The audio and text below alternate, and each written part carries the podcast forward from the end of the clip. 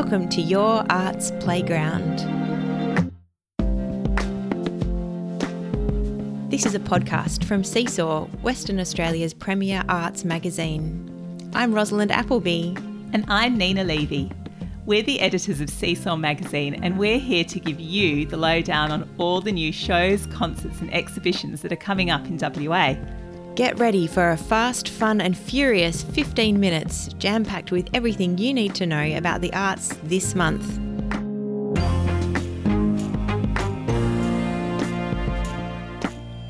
Welcome back, Roz. Thanks, Nina. It's nice to be back. It's so lovely to have you back. So tell me, did you see much in the way of arts on your trip? Well, just the landscape of the Pilbara is art in its rawest form, you know, the incredible colours, the geometric textures, and going down into the gorges at Karajini just feels like an immersive art experience, complete with the soundtrack of trickling water and birds and even screeching bats. It was really, really special. We also visited Gunwadu Mia, which is an Aboriginal heritage and cultural centre on Yingarda country in Carnarvon. And it was great to learn more about the 5 different language groups in the Gascoyne region and the role they've played for millennia on that land. I really enjoyed the audio recordings in the centre of some of the elders telling stories, singing their songs from that place, and really looking forward to seeing how the artist in residence facility develops there and becomes a bit of a cultural hub for the region. Beautiful. So, that was really special too. Wow. Oh, it just sounds amazing. And now you're back in amazing Perth. Tell me, Roz, what are you excited about seeing in September?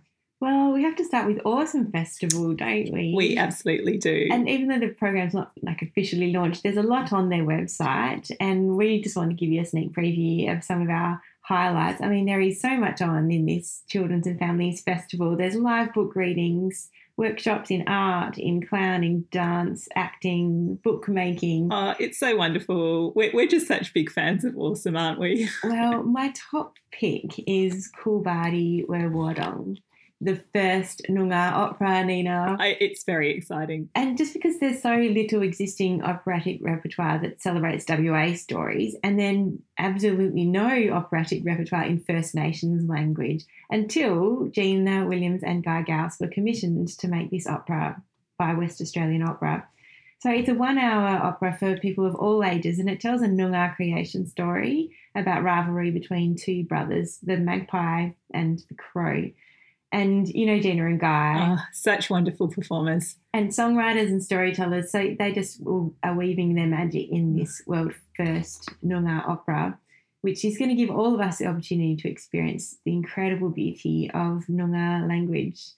So Gina will be performing in it too with 4 other singers and with the West Australian Young Voices and the West Australian Youth Orchestra at his Madge. So, that's my top pick. Oh, so wonderful. If you haven't seen Gina Williams perform, I highly recommend you get along to see this one. She really is a phenomenal singer and just a hugely engaging performer.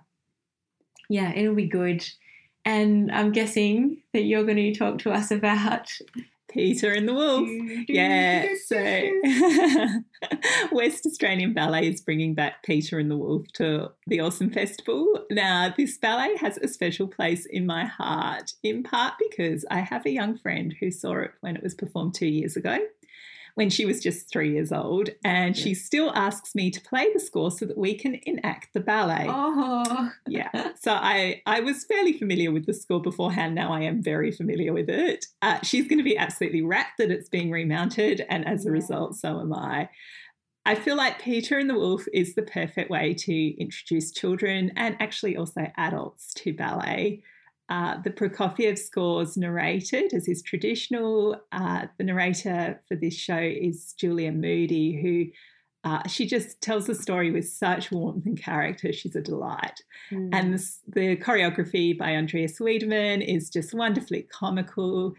And not only that, this whole thing is free.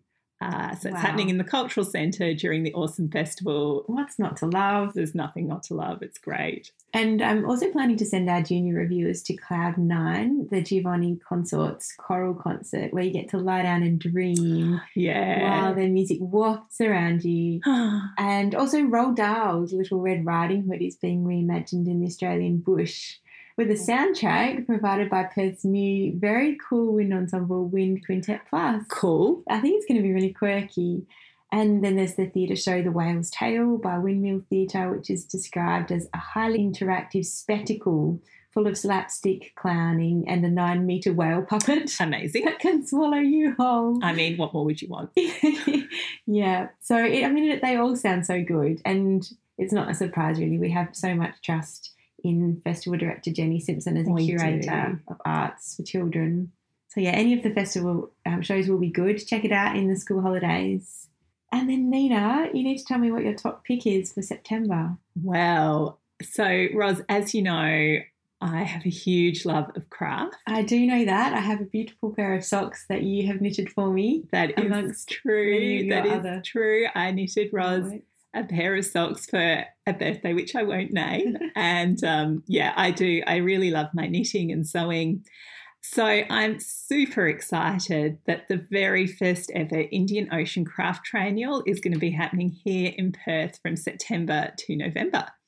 There's going to be events taking place across WA, and you can check out the IOTA webpage to find out more about those. The overriding theme is curiosity and rituals of the everyday, which for me, I am fascinated by the way we can find beauty in the everyday. So that really chimes for me. Plus, the triennial itself feels really timely because craft is experiencing a renaissance, and you only need to look on Instagram to see it. I think it's partly to do with the pandemic. I know that I knitted my first jumper during Perth's lockdown last year. But I think it's something more than that. I think it's also a longing for something tangible as our world becomes increasingly digital. Absolutely. And, it's so good to see craft, which has traditionally been dismissed as women's work in our culture, getting the recognition it deserves in this amazing new festival. Absolutely. I could not agree more. So there's more than 30 artisans whose works will be showcased. They come from countries that border the Indian Ocean, and those will be exhibited at two main exhibitions taking place at Fremantle Arts Centre and John Curtin Gallery. Both of those open in September. There'll be talks, forums, workshops, and a fashion event. Ooh. Yes, very exciting. That's going to be taking place at Boulevardip WA Museum Sunday the 19th of September, and features designers from Kenya, South Africa, India, Malaysia and Thailand, across our own First Nations designers from Western Australia and the Northern Territory. So, just super excited about the Indian Ocean Craft Triennial. Lovely. And let's talk about WAPA as well, Nina, because September is a big month at WAPA. It's production month. There's a range of shows by acting students, music theatre students, performance making students at venues all over Perth. What are your picks going to be? Okay, I'm excited for Julia Caesar, which is taking place at Subiaco Arts Centre and being performed by the third-year acting students, directed by Humphrey Bauer, who is an artist that I just find really interesting. He is a local independent director and performer, and, really innovative in his approaches. So definitely looking out for that one. And the other thing I'm looking forward to is Tilt, which is happening at the Blue Room Theatre. Tilt is a mixed bill program of original works by third-year performance-making students, and just a really great opportunity to see what the next cohort is going to be bringing to the world of performance-making. Yeah, the next generation. There's always some really interesting stuff that comes out of that season, and quite often some of those works will get picked up by the Blue Room Theatre, so it's also like a little sneaky peek. It's really great. Mm. What about you, Roz? What are you looking forward to at WAPA?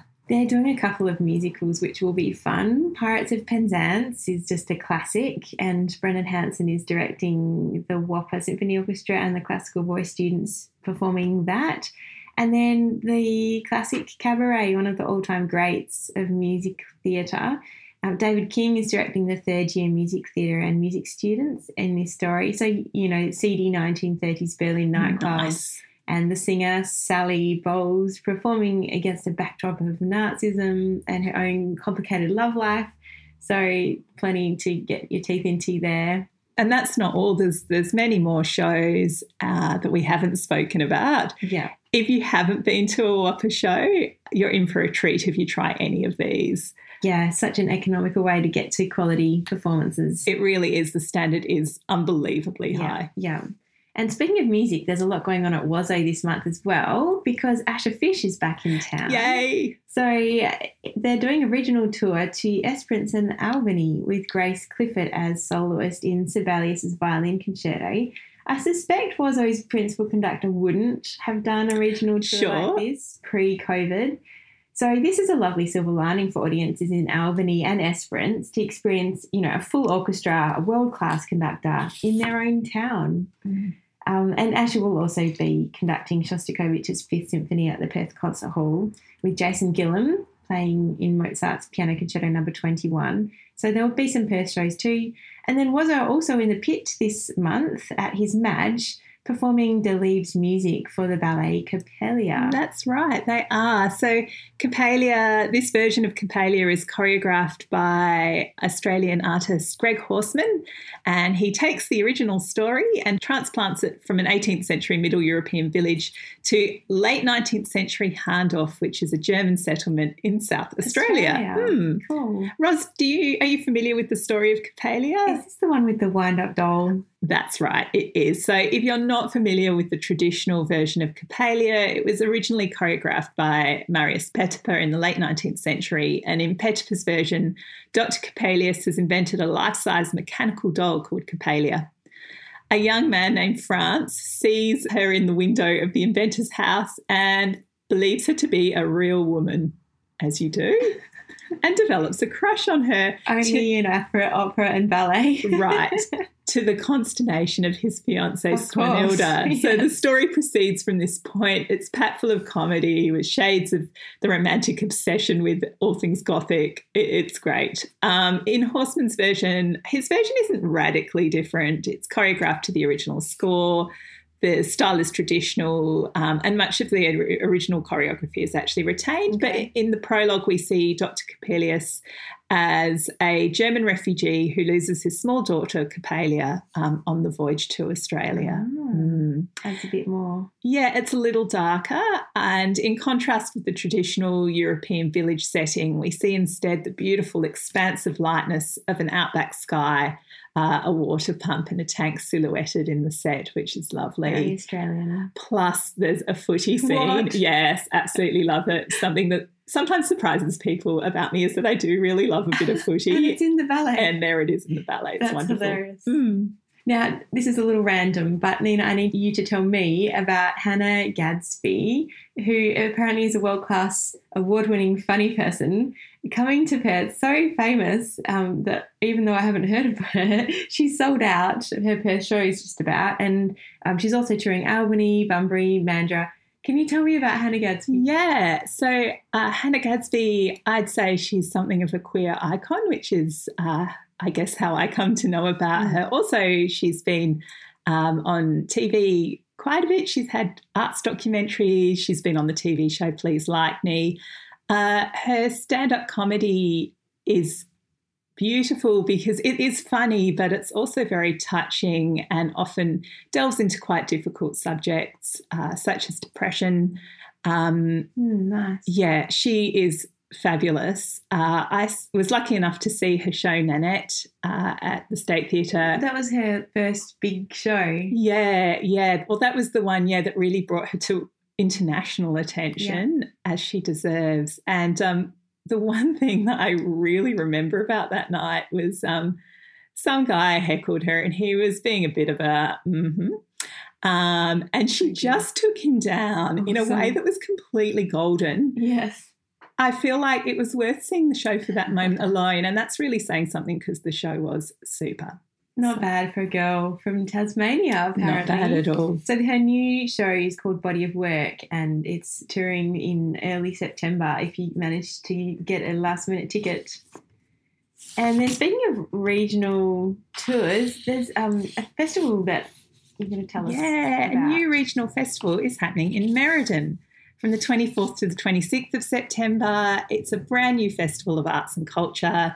Got a great mix of opportunities both to watch and participate. The festival is actually broader than the arts. It also includes food and sports, I'd say. Yeah, definitely culture as well as the arts. From an arts point of view, though, WAJO, the Youth Jazz Orchestra, is going to be providing a free community concert. Nice. There's a group called Illumination. So that's a series of projections by a group called Illuminart. They're known for architectural storytelling projects, which essentially means projections on buildings, but it's a lot more exciting than that sounds. In Meriden. Yeah, it looks really colourful and vibrant, and this show will be a showcase of Meriden and its history. There's lots more happening, markets, workshops. It's definitely worth checking out if you're in the area. Especially in September because it's spring wildflower season. Of course. Yeah, perfect. Well, Ros, I think our time's up. I think that's a wrap for September. Beautiful. We'll be back next month. We look forward to seeing you then. Bye. Bye. You've been listening to Your Arts Playground, the podcast that keeps you up to speed with shows, concerts and exhibitions in WA. For more information on what's on, head to WA's premier online arts magazine, seesawmag.com.au. And if you like what you're listening to, buy us a coffee while you're there. This podcast was recorded by Rosalind Appleby and Nina Levy and mixed by Gemma King on Wajak Noongar Budja. The theme music, Newsy Hipster, is by Josh Hogan and Ned Beckley of Envelope Audio.